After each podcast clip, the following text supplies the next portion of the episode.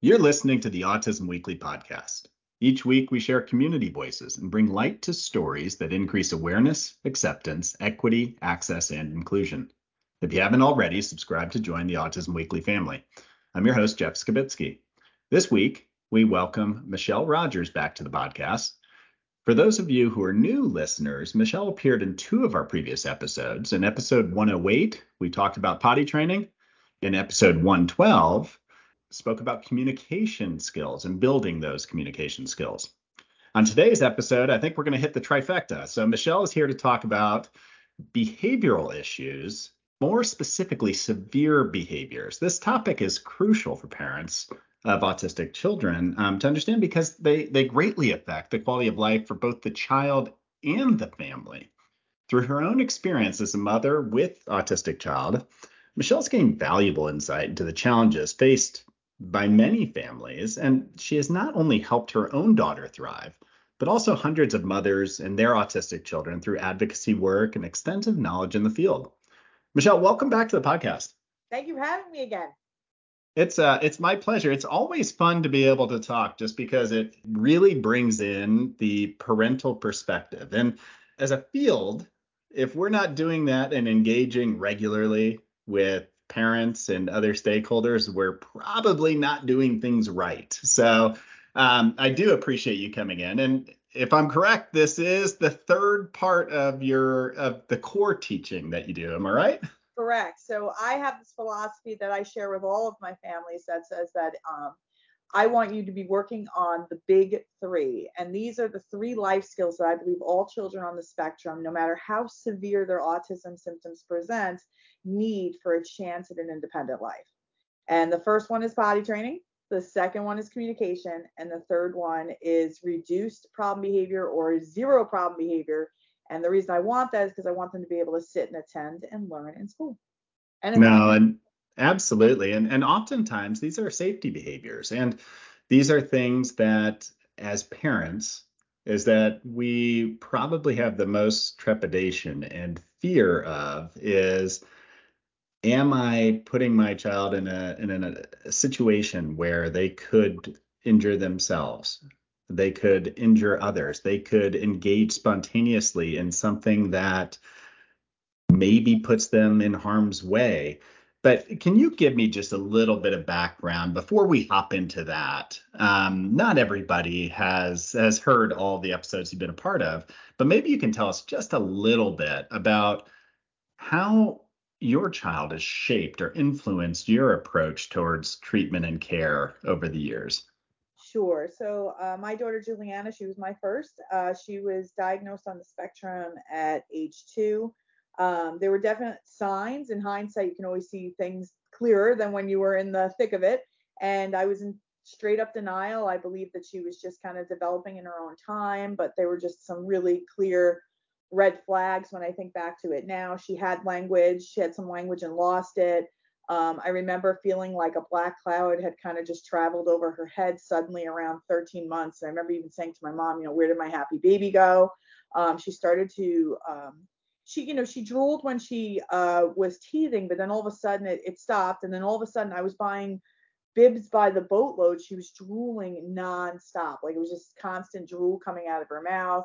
And then she, instead of would playing with her toys, she would dump them out of her toy bin and she'd just start twisting them in her hands with like no real, not using it for its intended purpose. And I was still in denial, believe it or not. You see all this, and I'm like, no, no, I think that, you know, everyone's just overanalyzing and overthinking this. And um, finally, I guess a family member that was out of town had come in to visit and said, wow, you know, she's really quiet. Like she's not talking. And I was like, oh, all right, I'm hearing it. I'm like, fine, I'm just going to get an evaluation. I'm going to see, you know, what's going to happen and just sh- prove everybody wrong.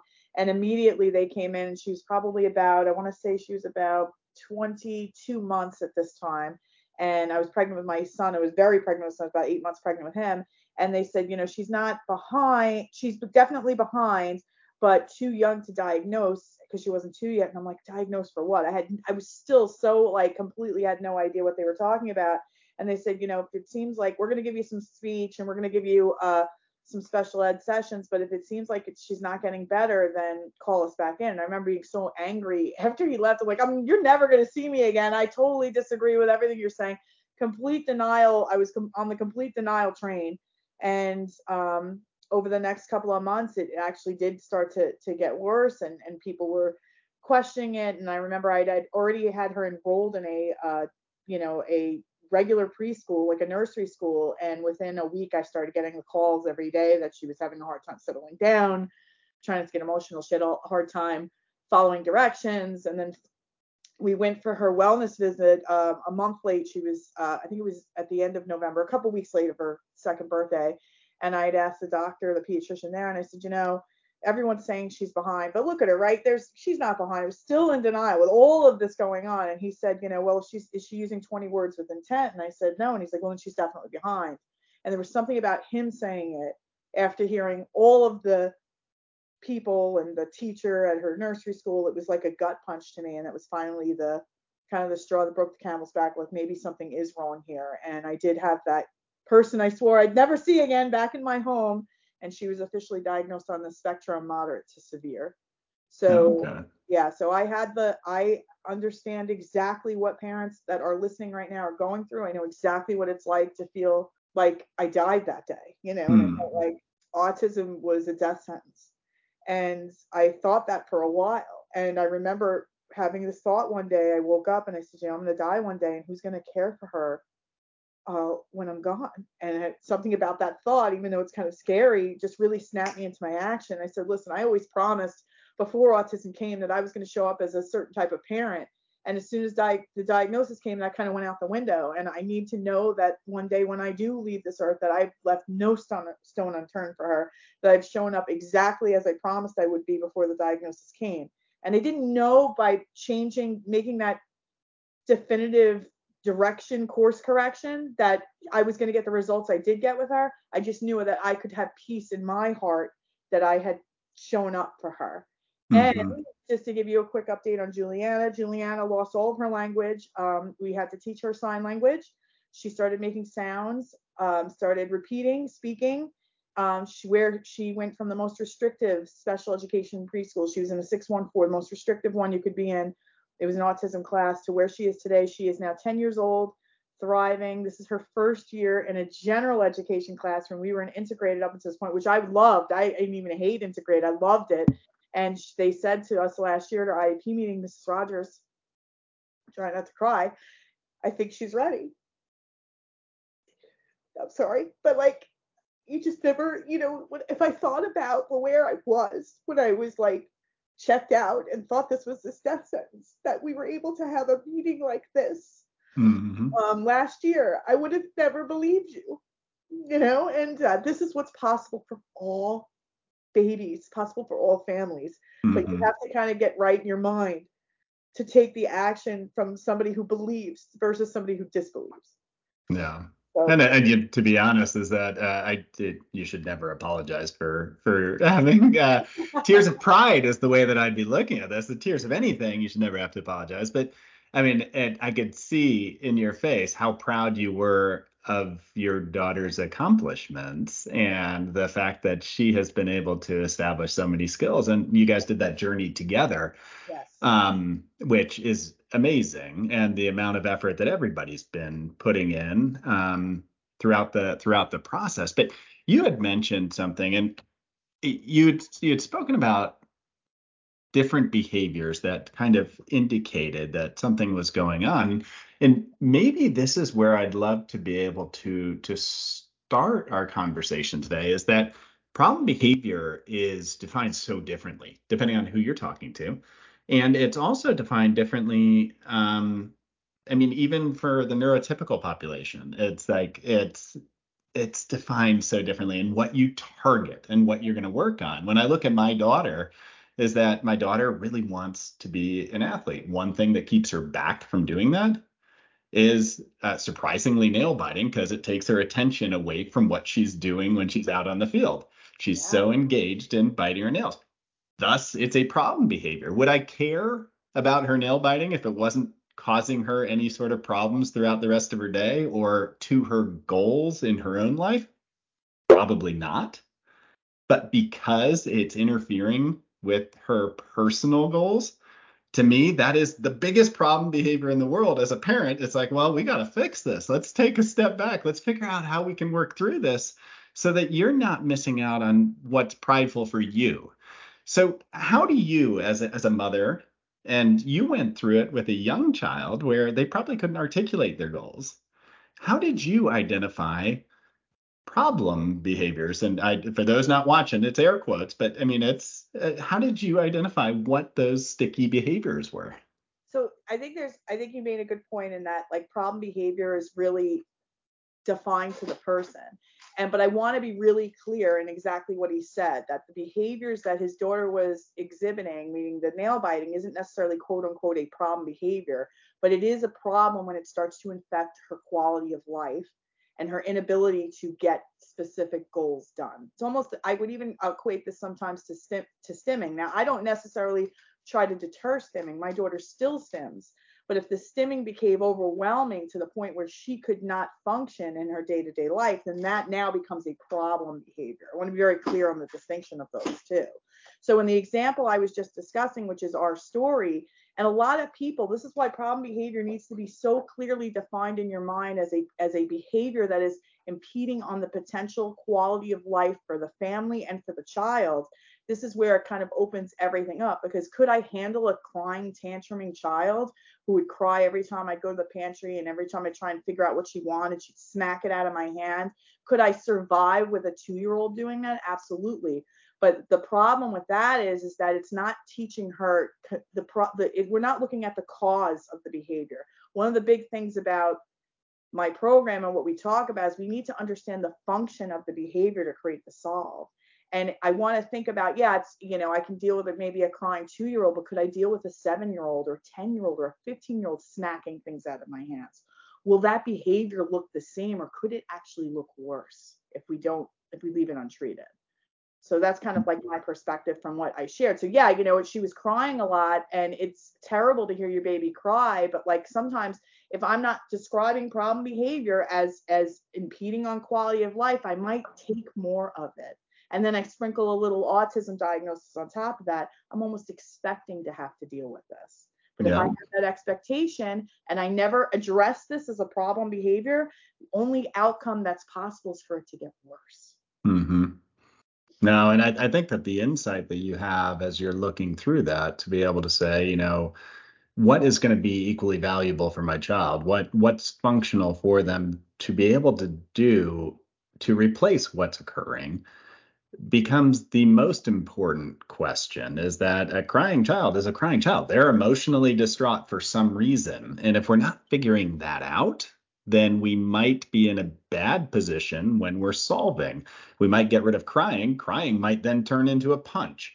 A punch might turn into something even more dangerous because we haven't solved to why that is occurring and what purpose the crying's doing. So what strategies as you worked through this and I mean you've you've had your personal experience you're helping other families to to kind of unwind the process what strategies did you find most successful in addressing some of these issues? So the first thing we need to do is I like to put space between the incident and myself so I can look at it with clarity. I always say to my moms when they come to me with with you know whatever they're working on whether it be PIE training, communication or problem behaviors and they're seeing things they don't like and it's triggering emotions in them, I can't look at it clearly when I'm rolling around in the dirt in the moment right then and there. So what I first thing I always try to do with problem behaviors is I always try to avoid. I always call I, I used to call it the uh, autism mom bomb squad method, meaning we want to avoid the bomb from going off to begin with. That's the first thing, right? So we want to try and avoid the behavior from happening to begin with. If it's something really problematic like running in the street or eloping or biting, we got to figure out immediately figure out what the cause is and then try and avoid it from happening in the first place. That's number one. Like what are the triggers that may cause this behavior to happen? So that's first. Then the next thing is if the behavior happens, because sometimes it's just going to happen. Maybe you were, thought that you had removed all the stimuluses that could cause a child to bite and they bit anyway. I need you to take a deep breath and kind of put some space between yourself and the incident so that you can see it from the drone view. I always tell my parents, you can never see it from the drone view when you're in the middle of it. You have to almost like take some space, calm your regular, you know, your nervous system, so that way you can look at this and say, okay, what was the cause of the bite? You know what I mean? And then once I understand the cause, then I can come up with a game plan for the solve. And there's something in the ABA world, and I'm sure Jeff can uh, knows all about inside and out is the MEATS, which is an acronym for the reasons that unwanted behaviors occur in children with autism, or actually all children, to be honest with you. Any child that's exhibiting problem behavior, um, there is one of five categories for the re- for the function of why that is happening. Did you yeah, want and I, you want me to share what that is? ah, I mean, I, I, we can definitely go go into because I mean I, we're probably going to want to hit on each one of these functions individually, but you had actually you had brought up a topic that I think that oftentimes we as parents fall into pitfalls for. It's the idea that whenever a behavior occurs, is that at the moment it's it's always a teachable moment, or we always have to win that power struggle. And it's not the case. I mean, there are times where A, I'm not ready as a parent to work through it appropriately. Yep. B, my child is not ready to learn that new school, skill yet. Um, so what do you what do you suggest at those moments? I mean, do you have uh, certain things that have worked for you just to de-escalate, just to say, you know what, I'm not going to teach right now. I'm going to escape the situation right now, and that is my only goal at the moment. I can get to the teaching later, but yes. do you have techniques for that? So the first thing you want to do is obviously safety is number one. So if the child runs in the street, you want to try and address that. First thing we're going to do is obviously bring the child and yourself to safety. If the child's being aggressive, we want to try and um, you know put some safeguards in place to stop the aggression. If somebody's getting hurt, whatever the case may be, safety is always going to be your first. We got to get to a safe space mentally, emotionally, physically before we can do anything. That's number one. Number one is we want to try and use any skills that we may already have from dealing with these behaviors in the past to calm the child down. Like if, it's gotten to a point where the bomb has blown, we've really, this isn't a teachable moment. the teachable moment will come later. We want to, the teachable moment is the actual event, but we don't teach in that moment. It's just a little, the child's not on receive and you're really not on sent on a proper send to give a message to the child. So we want to get the child probably as neutral as possible. It may take some time to calm them down. Then after that happens and we've kind of regulated the child, I need you to go off and kind of just take a minute for yourself. I don't believe in fails as a parent of a child with autism. I'm either learning or I'm winning. And that incident, although uncomfortable as it may be, there's so much that I could learn from this if I can give myself the space to just have my own little heal, my own little cry about it, punch a pillow, whatever it's going to look like, so that when I when time has separated the event from me, I can actually look at it from an objective standpoint, which is like the drone view that I talk about. I think that I mean, just even just going back to the two things that you just uh, kind of hit on there, it's uh, the idea is that you're either learning or you're meeting the goal um, that's a win-win. I mean, as a parent, we don't have win-wins that often. I, yes. That's such a cool perspective to take. I mean, it, and it's probably hard to get in that mindset uh, when you're working with families on this. How much do you have to really hammer home that, you know, learning is a win? Like it's you don't have to feel like you have control all the time to be doing a wonderful job. I think we're hard on ourselves. Yeah. But how do you work through that process to get to and and we'll talk on all the uh, functions of yeah, behaviors yeah, yeah. and everything, but how do you get to that emotional part? So I guess what I always do with them is I show them back the data they presented to me. So they'll present the you'll know when when when that we have brains that are very dramatic in the way it cre- they create thoughts to keep us safe. And some of the thoughts are most of the thoughts are pretty toxic. And it's not like your brain's trying to um, make you live this miserable life. It believes I need to prevent you thoughts that scare the so that I keep you safe. So like I would have a parent, right? And this is an example example that had happened. She went they went camping and it was later in the day and uh, the child was up on top of a slide and there was a little baby up there too and he pushed the baby off the top and the baby fell and all the mother could say to me is that the baby's face hit the rocks. This is all I kept saying. Now, thank God the baby was fine. It was just, you know, a terrible accident that happened. The child pushed the baby. Baby might have been in his way. We, what we ended up discovering from it is that all she could see in that moment was just the baby's face keep hitting the rocks, hitting the rocks. And that's not helpful that all that does is make you feel like shit. All that does is you can't learn anything from this. So if we want to prevent him from behaving like this in the future, I can't create a solve from just reliving the most traumatic part of the event over and over. So what I did with that mom is I said this was very traumatic. I'm not even not acknowledging that it wasn't. And I'm so grateful that the ch- the baby and the child everybody was okay. But what can I learn from this scenario to avoid it from that caused it and that could avoid it from happening in the future. And one of the things that we did discover, and she just, we basically, I had her explain the whole day up until that point, and it was a very long day for this child. And this child normally naps, and he didn't, and there was a lot of stimulus.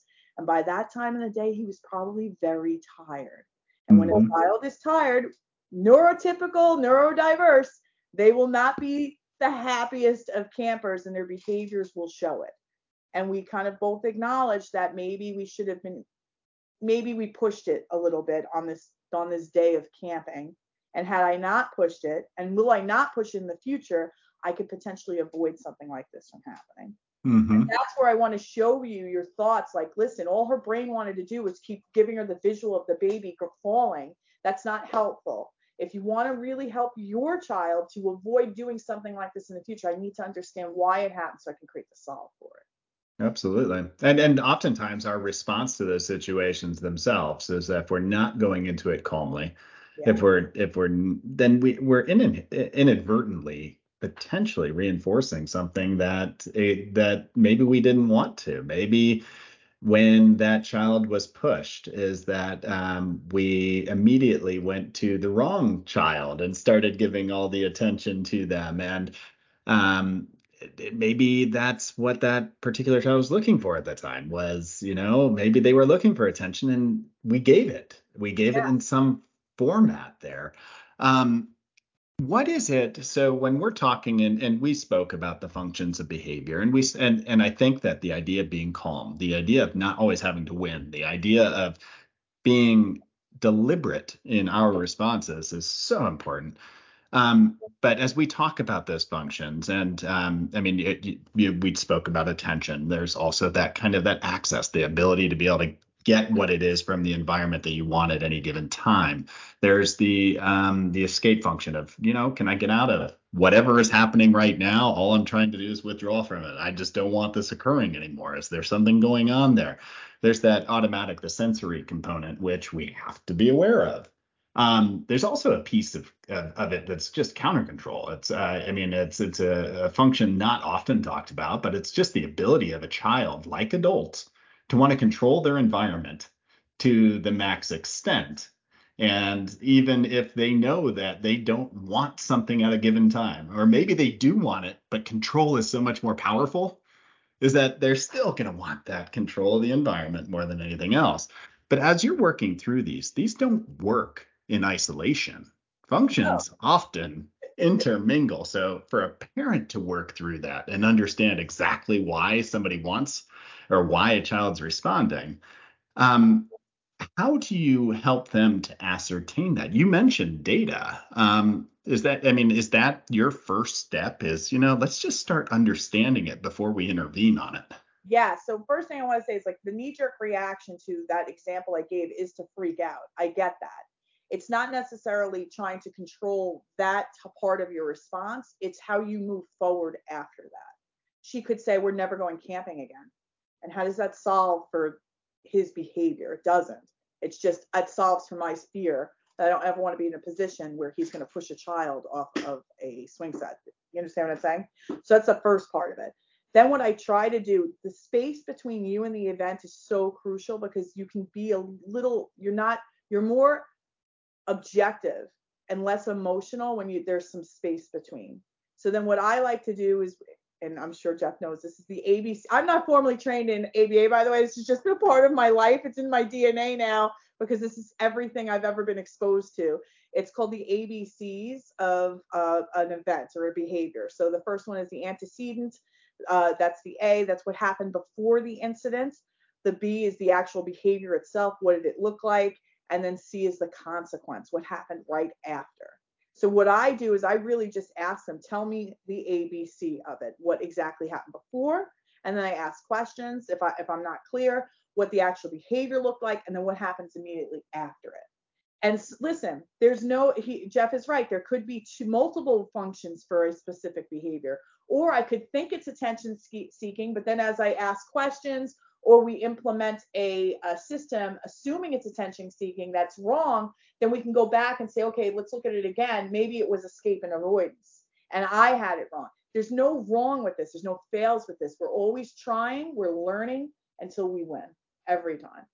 So yeah, so that's how I do it. We basically go through the scenario, go through the incident. I ask for the ABCs of it, and they can start seeing it themselves. Like all of a sudden, they can move away from the drama of their brain just bringing them to the worst part of the incident every single time they think about it, and they can start looking at the data of what actually happened. Yeah, I, and I think it's it's hard to collect that data, and I I understand from a parental perspective, you have so many things going on but having that information, like any decision going on in your life, whether it's a financial decision, whether it's a big uh, business decision, um, it's it you need to have actionable data to be able to do it correctly.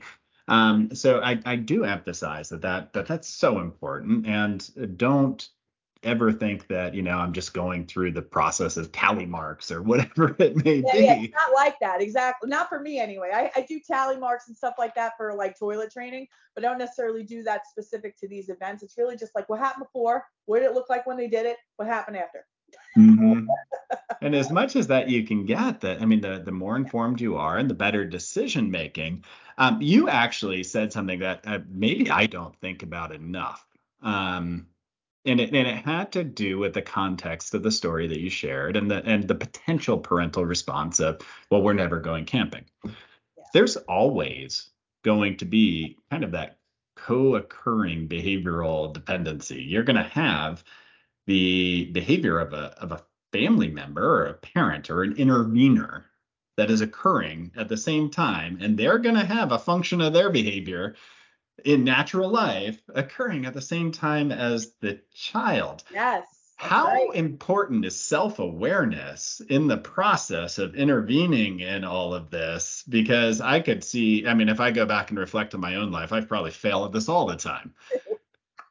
so, I mean, it's like, how important is it to take a step back, deep breath? Okay, where am I right now?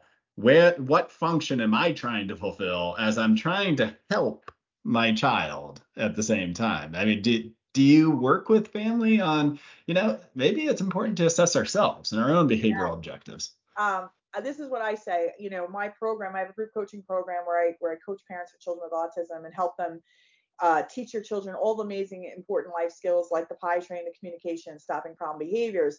Um, but 95% of my program is your thoughts that literally the tactical you already have inside you, but because you're having all of these like I always say the mind is like a furnace, and this isn't my quote, but it's uh, I read it somewhere and I loved it. The mind is like a furnace; it can warm your house or burn it down.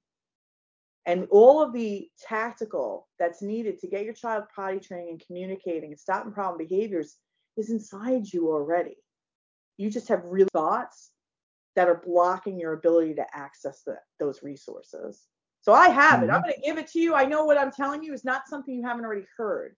What I'm going to show you that you haven't heard, that nobody ever really talks about enough in this community, is that your thoughts, whether it be autism is cancer. I talked to a mom the other day. She was doing all the things I would tell her to do in my program, except she said to me that she believed her child was going to need lifetime care. He was three years old. You can't you can't help your child if you already think that the opportunity's gone. Yeah. And that's why, believe it or not, you know, we give them all tactical, we give them lots of tactical support. I, I sell them what they want, but when they come in, I give them what they need because it's really the thoughts that are, we're letting run rampant. It's like a toddler running around with scissors in your brain. And I need to stop that shit in its tracks. I need to understand like the power that has. If I always call it the invisible umbilical cord from my mom's, right? That it's garbage in, garbage out to the baby. Mm-hmm. As soon as you start thinking something different, like I did that moment when I said I'm going to die one day, who's going to care for when I'm gone? That's what that was my course correction. That thought in that moment that I want to know that I leave tomorrow, and I did everything I could. I showed up the best way I could for my daughter. Mm-hmm. Know what that was going to do for her actual development. Yeah. Had that not happened, I don't know where she would be today. Absolutely.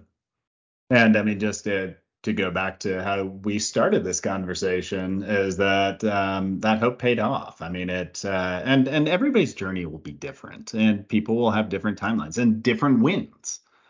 But it's it's knowing that you know you're going to hit wins that you never thought were going to be part of your experience Yeah. as long as you continue to look at you know what's next what can i continue to do um, i have a i have a question for you because i mean you you talk about that communicative part um, and and that was an, a whole other episode we talked about um, one of the things that and, and I, I guess it's a it's a passion project of mine right now is the fact that we have as a community started to give voice to those in the autism community who can voice their own uh, opinions and voice their own needs and voice and advocate on their own behalf.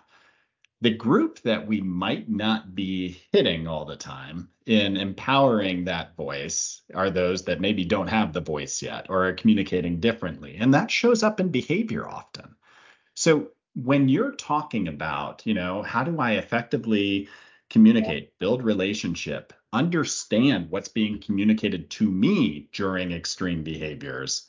How do you work with families to to kind of not disempower the child by taking away their only ability to communicate frustration or anger, but to see that that's there, respect it, and still intervene at the same time? Like, uh, where does that, where's that juxtaposition occur? So my belief is about nine times out of ten, a problem behavior exists in a child because they are frustrated, they can't communicate want and needs. So if we're seeing this all over the place, it's the first thing we work on. Like I need to get that child an ability to communicate.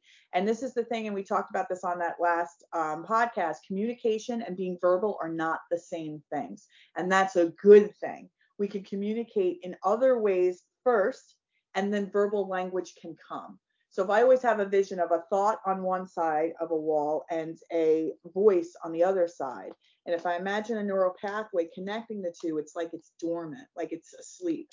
I need to create a bridge, a bridge form of communication, so I, that child can immediately get their wants and needs met. When Juliana learned sign language, she learned cookie by the end of the first day. I couldn't believe it, how fast she learned it.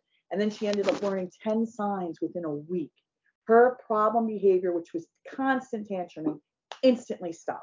That cloud that I saw come over my child at 13 months, gone in less than a week because she could express herself with her hands.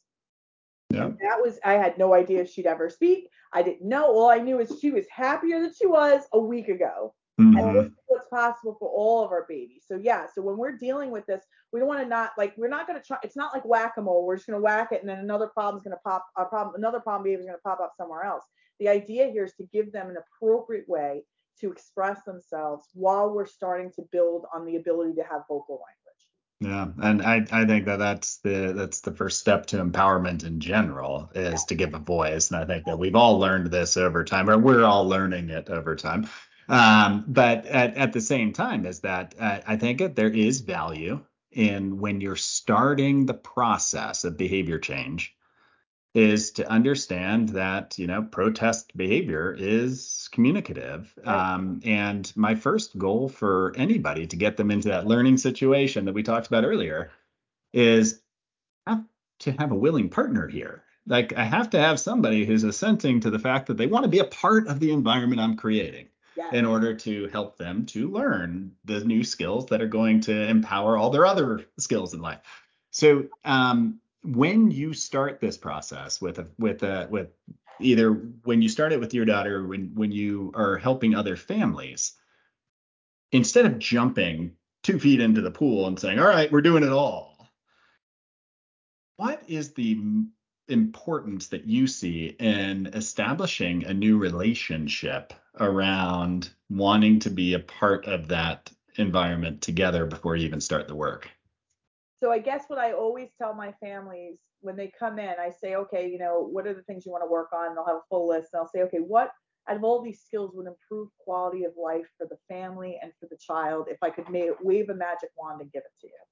And then that usually it's either potty training or communication because I think there is an underlying understanding that the problem behaviors a lot of times exist because I, I'm frustrated. So um, yeah, and then we just will start working from from there. And then we work on one mass. I always say we major in one, we minor in the other, right? So while we're majoring in maybe teaching sign language, we're minoring in getting the child just be okay with sitting on the potty. See what I'm saying? And then we and then we can. This is how it's always worked with Juliana is that we've always have like this major focus, which right now for us is social skills, but I'm minoring in picky eating. See what I'm saying? So then I always move and, and everything and all the um, priorities can move around and shift as time goes on. As she gets older and age appropriate problems may arise, we can always shift and, and adapt and pivot.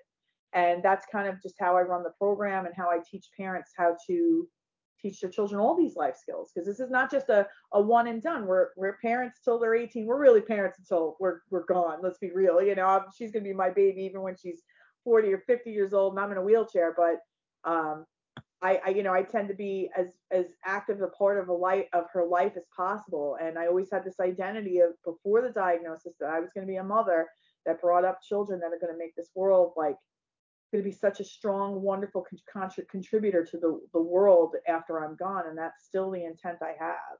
Mm-hmm. Breath, even after she's 18 and out of the house. I was gonna say it sounds like she's it sounds like she's already hitting those strides. Is yes, that, yes. Uh, so. Juliana talks. She's got friends. She goes to sleepovers. She is doing amazing. She's on a swim team, and that almost never happened. She she pooped in the pool five weeks straight. I almost quit. And that's nah. just like mom was like, I may not go camping again. I may never go to, I'm, we're never going to swim lessons again because she kept pooping in the pool. But I had to put space between myself and the incident. Oh, okay. This is why it's happening. Create the solve. And now she's on a swim team. Oh, that's so awesome. Um, and I think in a future episode, we're definitely going to have to talk about the picky eating, but I do want to make sure that families leave with some ideas on resources. Um, I know that you've put together some resources on this um, that uh, you'll be able to share with us, but where should families be turning to just to even start the journey on some of some of the behavior issues that are occurring? What's that? What's a good resource you'd recommend? I'm going to be sharing uh, with Jeff the Autism Mom Survival Guide to Problem Behaviors. It's an e-guide, a PDF I created that's really going to take you to step by step on how to address these behaviors. First thing we're going to try and do is avoid them, figure out what are the triggers to and avoid them first, and then we're going to work one by one on each of these behaviors to figure out why they're happening so that we can create a solve. So I'm going to give that uh, guide to all of the listeners for free. Um, you will also be able to find it on our website at, at michellebrogers.com, and I'm on Instagram at Michelle B. Rogers. Well, thanks again, Michelle. I appreciate you coming on, and I appreciate you sharing your and your daughter's experiences. Um, I think that it's just always eye-opening, and being able to talk just openly and honestly uh, between clinician and parent, it it for me it's it's a pleasure. So I appreciate it, and hopefully we'll get you back on to talk about picky eating. Yes, it's been always a pleasure to speak with you, Jeff. Thank you. Thank you for listening to Autism Weekly. We hope you tune back in next week to learn more about autism in the real world. Autism Weekly is now found on all the major listening apps, including Apple Podcasts, Google Podcasts, Stitcher, Spotify, Amazon Music, and more. Subscribe to be notified when we post a new podcast. Autism Weekly is produced by ABS Kids. ABS Kids is proud to provide diagnostic assessments and ABA therapy to children with developmental delays like autism spectrum disorder. You can learn more about ABS Kids and the Autism Weekly podcast by visiting abskids.com. Thanks for tuning in. See you again next week.